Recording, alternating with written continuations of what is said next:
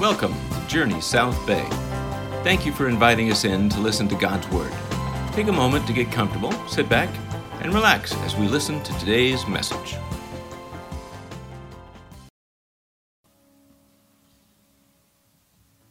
I don't think. Good morning. My name is Christina. Please uh, join me if you're able to and stand for the reading of God's Word.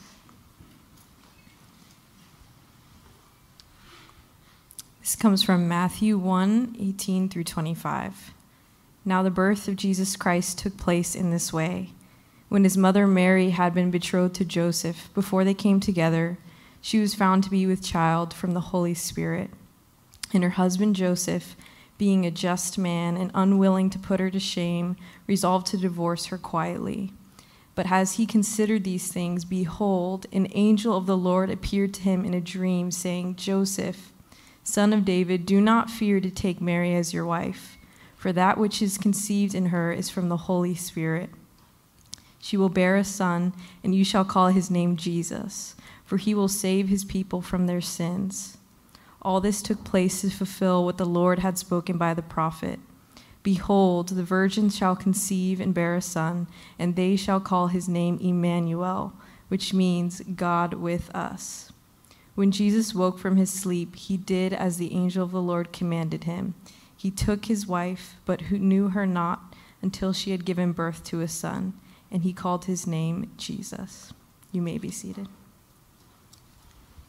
We've been going through uh, the early chapters of the Gospel of Matthew to look at this idea of uh, Advent and what is the meaning of Jesus' birth.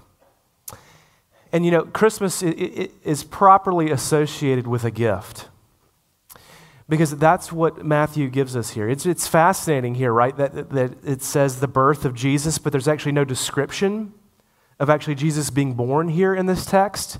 It just talks about uh, the meaning of his birth, because the meaning of his birth gives us a gift. And really, the description and the understanding of the nature of that gift comes in verses 21 through 23, when it says, You shall give him the name Jesus, because he will save people from their sins.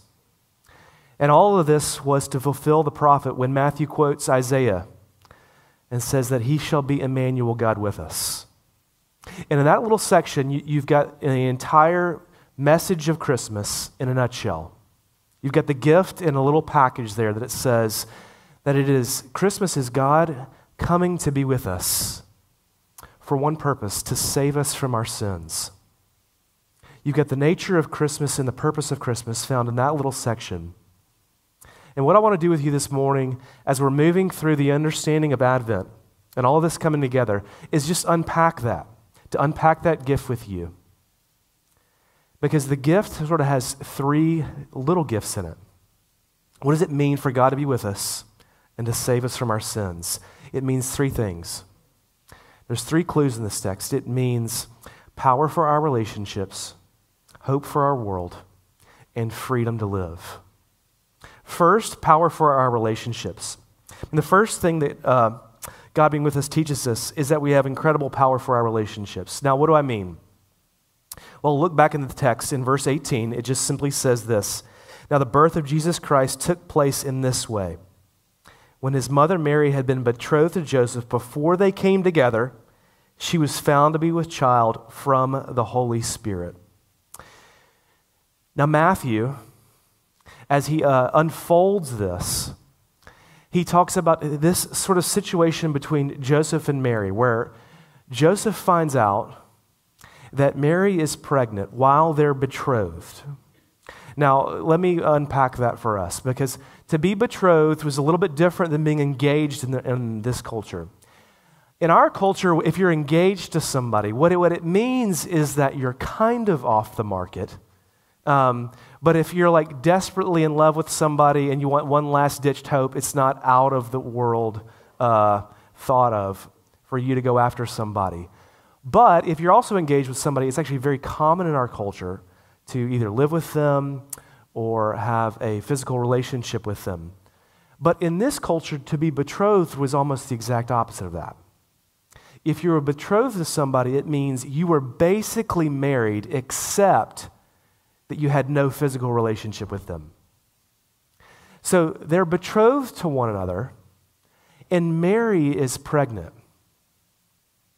Now, what is really scandalous about this is not even just that, that the possibility that Mary and Joseph are, going to have a baby and they're not quite married yet, but it's actually something even more dangerous. Uh, uh, Lynn Cohick, uh, great scholar in the Gospel of Matthew, she says this What is shocking is that Mary is pregnant and Joseph knows he is not the father.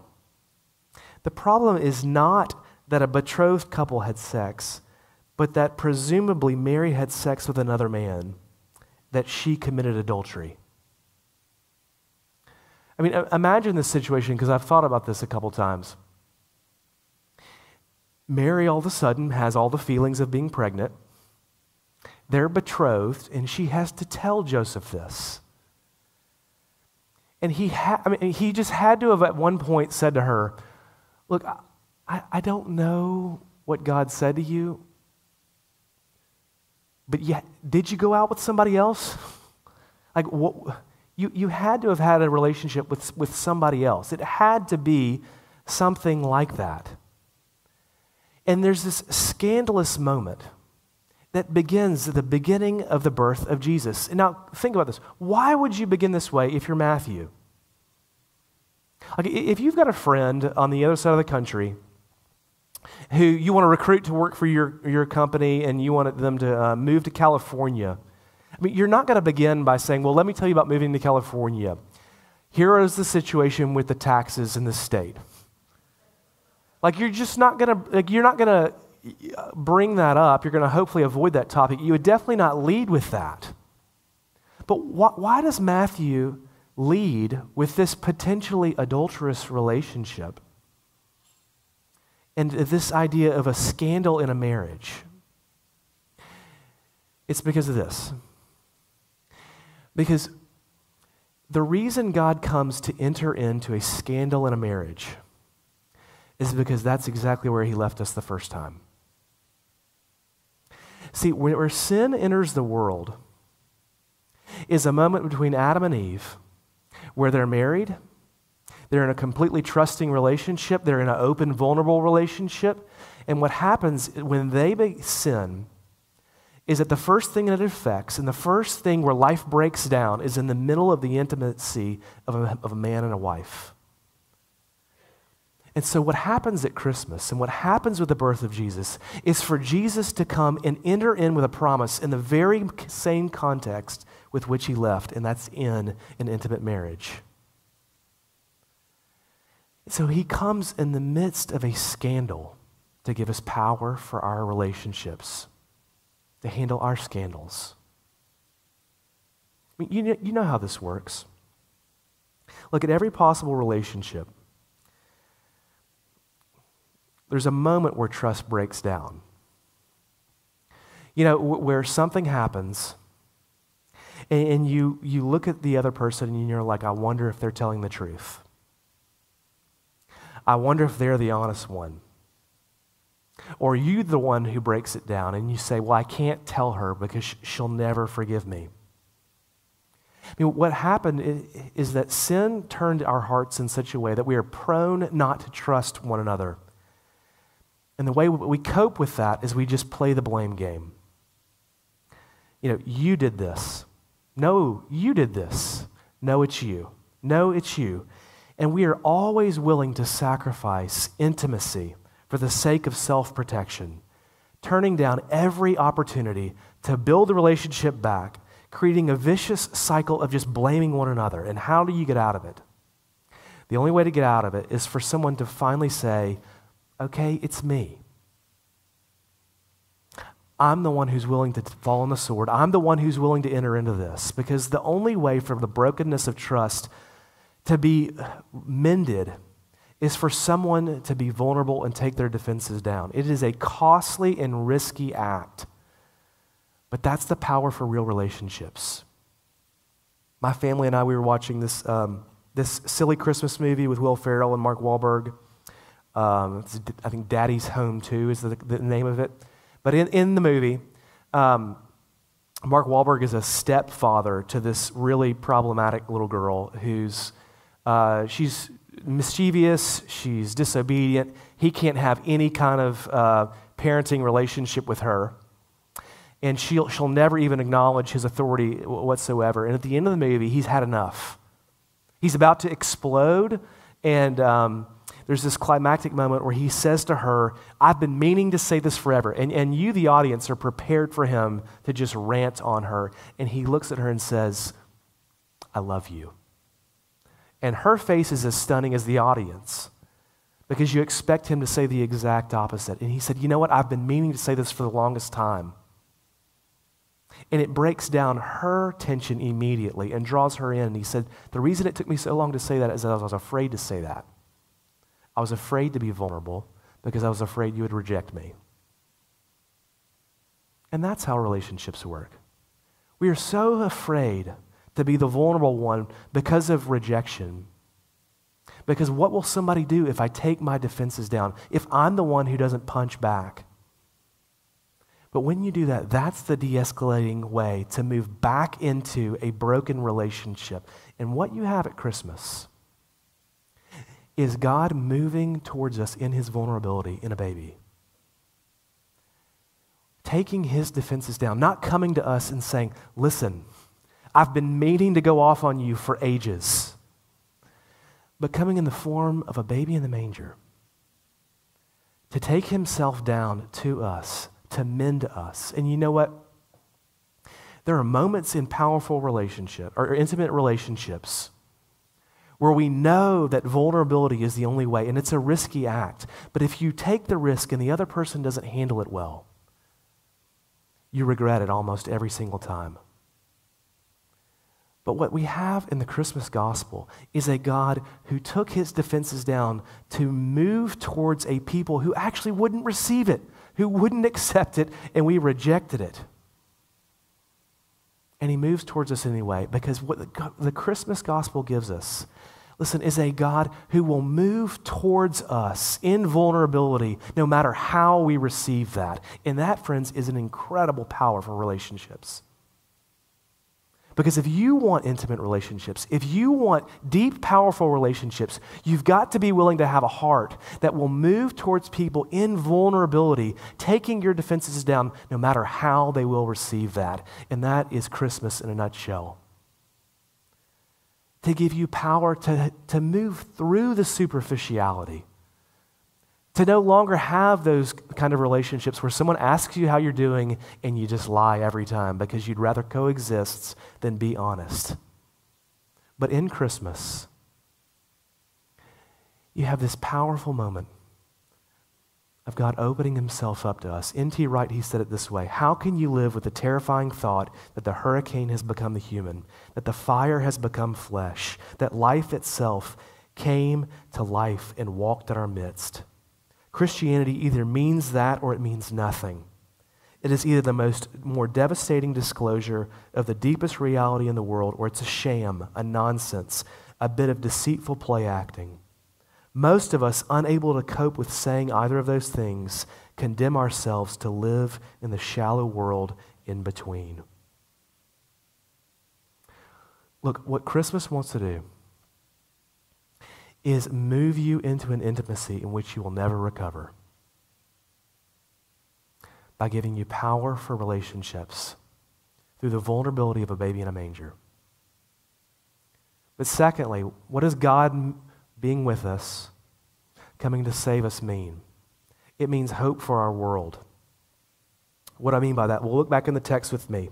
In verses 18 and 20 and 23, you've got some of the most difficult to understand and fathom teaching in all the New Testament. It says this that she was found to be with child from the Holy Spirit. That is, Mary was conceived not just physically with a man, but by God Himself. In verse 20, it says the same thing that she is to be, uh, which is conceived in her, is from the Holy Spirit. And then he says it again as he quotes the prophet Isaiah in verse 23 Behold, the virgin shall conceive and bear a son.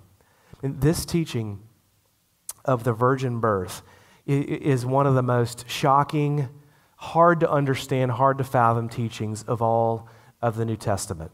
But as uh, it's been so problematic. I mean, the early part of the 20th century debates in the church, of the modern fundamentalist debates, one of the uh, sharp distinctions of where you stood on those debates in that part was how you understood this virgin birth. But if, if you're one of those people this morning, or your friends are some of these people this morning, that don't know how to take the virgin birth, let me, let me make two kind of quick comments to you. One, um, don't get blinded by chronological snobbery. And what I mean is this there, there, there's, there's kind of a belief that people have sometimes that think, uh, well, this was an easy thing for ancient Near Eastern people to believe, but now we're a scientific age we're way more intelligent. We have way more view of the world, way more understanding of things like this. No. I mean, the text tells us itself. Joseph had no way of believing this. In fact, that's why he wanted to quietly divorce his wife, because believing that she was conceived by God was comical to him. He had to have said, There was another guy, right? He had a hard time believing this. Everybody's had a hard time believing this. So there's nothing more real and true in our day and age which makes this more implausible than it did for Joseph.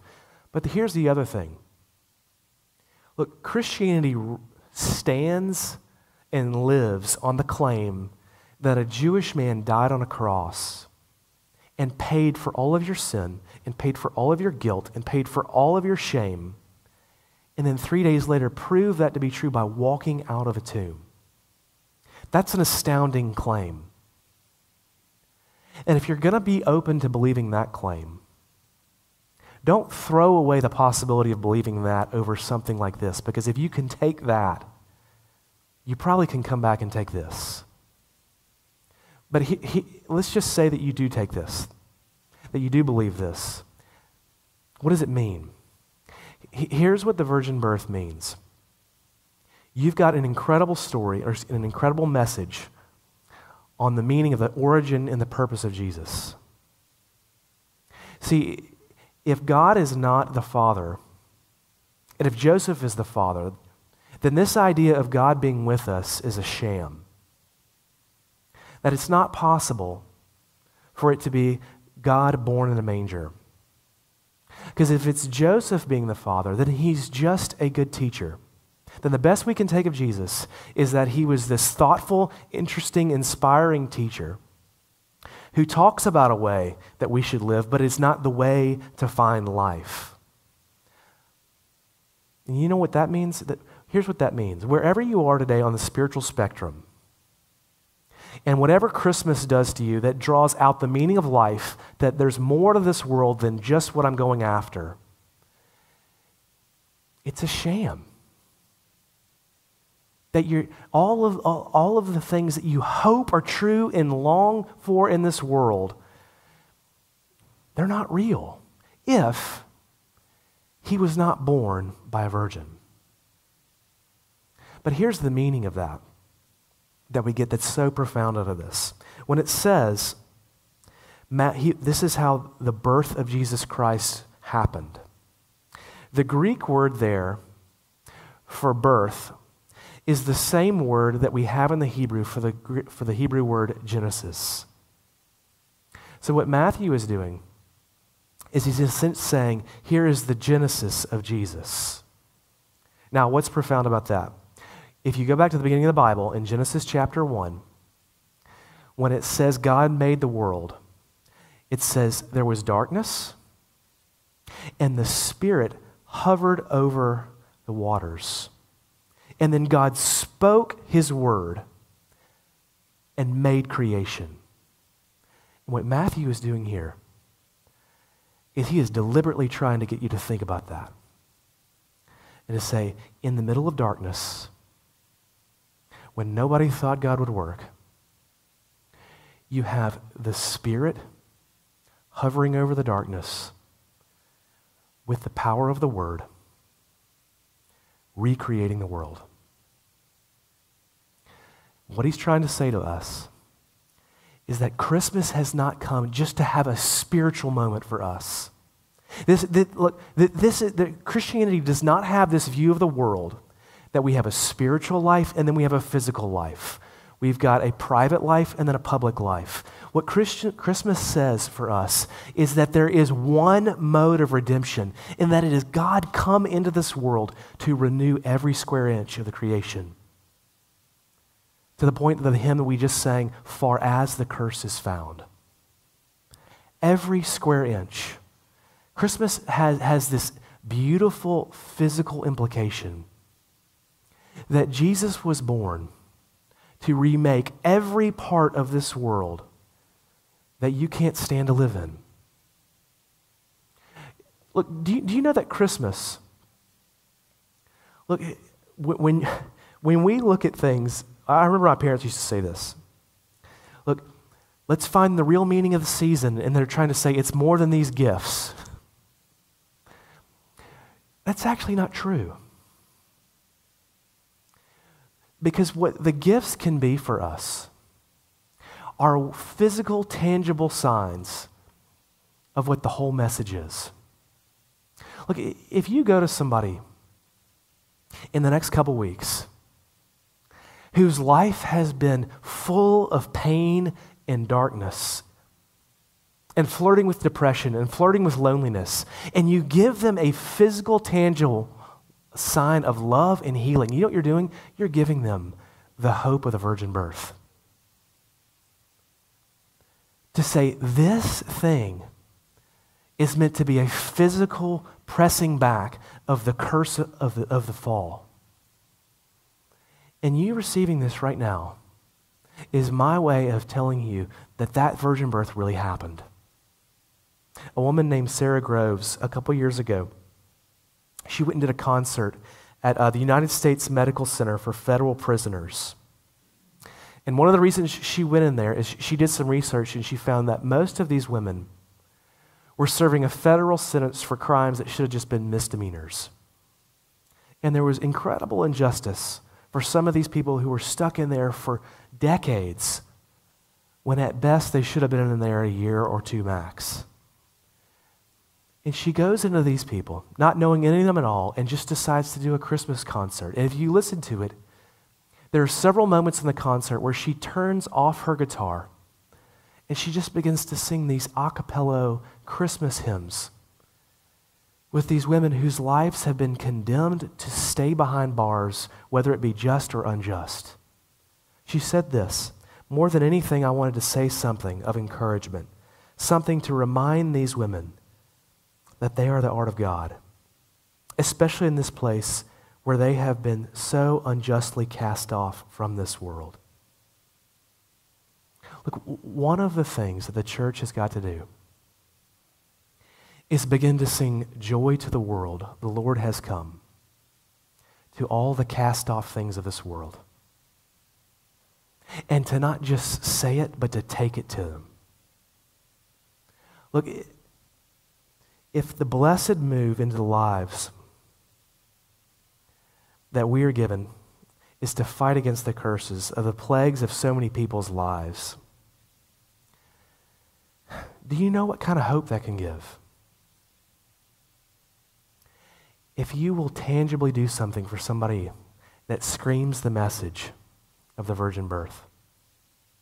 Because Christmas, it is power for our relationships, it is hope for our world. But thirdly and lastly, it's freedom for us to live in. Look, God being with us, it means that we have freedom to live in this world. Look in verse 21. When he, Matthew says this, she will bear a son, and you shall call his name Jesus, for he will save people from their sins. Look, no, notice what the angel says to Joseph here. He says, his name will be Jesus. Now, two observations about that that are astounding. One, in every culture that has sort of transpired all cultures, is the right and privilege of a parent to name their child. It's, it's one of the greatest rights and things that we have in this world. I remember um, when Becky was pregnant with our first son, uh, I came home and uh, in excitement and said, you know, hey, I've got some ideas for a name. And she just laughed at me. Um, like, you silly boy, I've been thinking about this for 20 years. Um, you will have no opinion on this whatsoever. I mean, it, it's one of the most endearing things to be able to name a human being. And Joseph, his first child, the angel comes and says, You will not name him. What's even more astounding is this comes on the heels of a genealogy where you have fathers who begat sons and clearly named them all. But this son, this boy, the angel says, he will be named this. Now, what is that teaching? It's teaching is this. Look, this baby who's coming, you're not going to name him, he's going to name you. That you will not tell him who he will be in this world, but he will come into this world and tell you who you are and what your story will be. And what this baby will do is actually take away all of our rights. That what Christmas gives us is a baby who comes and tells us we do not have the freedom and right to live life how we want to live it. And this is supposed to be glad tidings with joy. But all of us hear this. And we essentially find that to be constraining, constrictive, and a reason that we would never want Christmas to be true. Look, almost all of us believe that if somebody moves into our life and tells us how we have to live and tells us what our story will be, we think there's no possibility of finding joy that way. That if you come in and tell me what life is supposed to be like and how I'm supposed to be, that's the end of joy. I can't remember if I've told this story before, but it's so good. Um, when one of our children was very little, my wife had had enough and uh, she just looked at him and she said, Do you know what it means to obey? And he just said, Yeah, it means to be sad.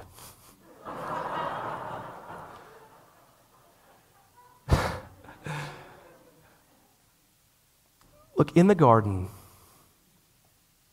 when Adam and Eve are there and the tree is sitting there, He says, Did God really say you can't have that fruit? You know what he's saying to them? He's saying, If you obey, you'll be sad. And when Adam and Eve believed that, it's like that lie was shot into all of our arms and began to be true in all of our bloodstreams to the point that we all think look, if we give ourselves fully to God, there's no way that's the route to joy. There's no way that's the route to freedom. And you know what? Like water on a duck, that can fall off in every single way. Look, some of you think that if you want to find happiness and joy, you've got to run from God. And you've got to find life in your own way. And you've got to believe that if he, if he commands life to be this way, that's the end of my happiness and joy. And if I really want to taste the richest part of life, I'm going to have to leave him. But other people believe that we have to do everything God, God says. Everything he commands, absolutely. We've got to be here. We've got to believe it all. We've got to put it all in our life and keep it up all the single times. But we think if he's ever going to have us joy and happiness, it's going to be pried out of his frustrated, closed hands. And the moment that I don't keep it up, and the moment I don't follow, and the moment I let down, he's going to hold it back and keep it away. And the problem with both kinds of people is that we just don't believe that God loves us. And we think if we give ourselves fully to Him, it will never be with joy because we're, we're all like my little boy. Sure that if I open myself up to you, I'll be sad. And what, what's the solution to that? It's to think about Christmas. Because what Christmas is, is God moving into our lives and giving Himself fully to us. Not out of the, the threat of condemnation, but out of the invitation of joy. I love these lyrics. Mild he lays his glory by, born that man no more may die, born to raise the sons of earth, born to give them second birth. Look, the, Christmas is a gift. And you know, there's a place in John's gospel where Jesus talks about his death. And he says, For this reason, talking about my death, the Father loves me. Which, which is an astounding statement because what Jesus is saying is look, we had for, forever Trinitarian bliss before we ever made this world. But there, but there is a love and intimacy that Jesus is going to get by giving himself for us and doing all of this for us that he almost didn't have beforehand. And what Christmas is, is the wrapping of all of that for all of us. Do, do, do you know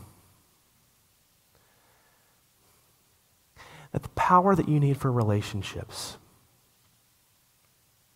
and the hope for all of Los Angeles and the freedom for all of the things that you're wrestling with to find joy in life, you don't have to do anything to get those. Those are a wrapped gift from God in this baby to all of us. And the way to receive it is just to see how much he fully gives of himself and then delights in you just receiving that. My friend uh, Ricky Jones is a minister in um, Tulsa, Oklahoma. He told this story one time that um, when he was in fourth grade, all of his older siblings were, were giving gifts to uh, his parents and each other, and he was sad because uh, he didn't have any money. He couldn't do that yet, so he felt terrible about it. So he sort of made that obvious to his, uh, his mother, and his mother sort of inquired about it, and he said, Oh, I just, I want to be able to give a gift. And she said, Okay. Uh, and she began to pick up on the, uh, the problem that he had, that he had no money. He had no way of getting to the store. He actually didn't even know what she wanted. He didn't know how to do anything with a Christmas gift. So one day, um, she said, You know, those sticks out there in the front yard, somebody needs to pick them up. I'll pay somebody $10 if they'll do it. And even those were, those were his chores every week, he was like, I'll do it. So he runs out, gets the, picks up the sticks, and she gives him the $10. The next day, she says, You know, I'm going to the store. Would you like to come with me? And he thinks, This is my ride to the store. I can go. And he goes with her. And on the way, she said, You know, I've always wanted this little necklace that this store has. I sure hope somebody would get that for me this year.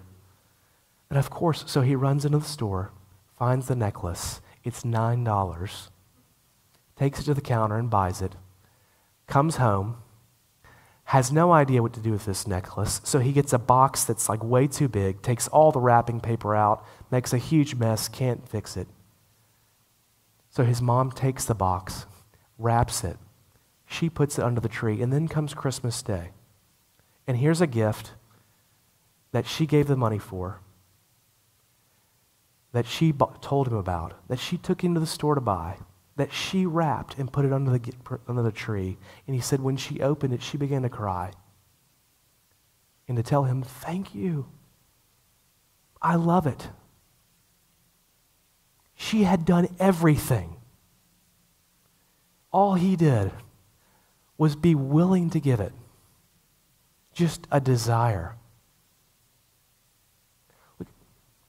All you need, all you need to get the power for Christmas is just that little desire. God knew you would not want it. He knew you would not want him, but he gave himself fully to you. How can you live with yourself if you don't give yourself fully to him? That is Christmas. Let that move into your heart so it will move into your world. Let's pray. Our Father,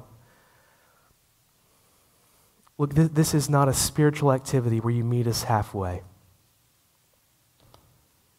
This is not a game where we uh, try to score enough points to earn your love. This is the power of your love.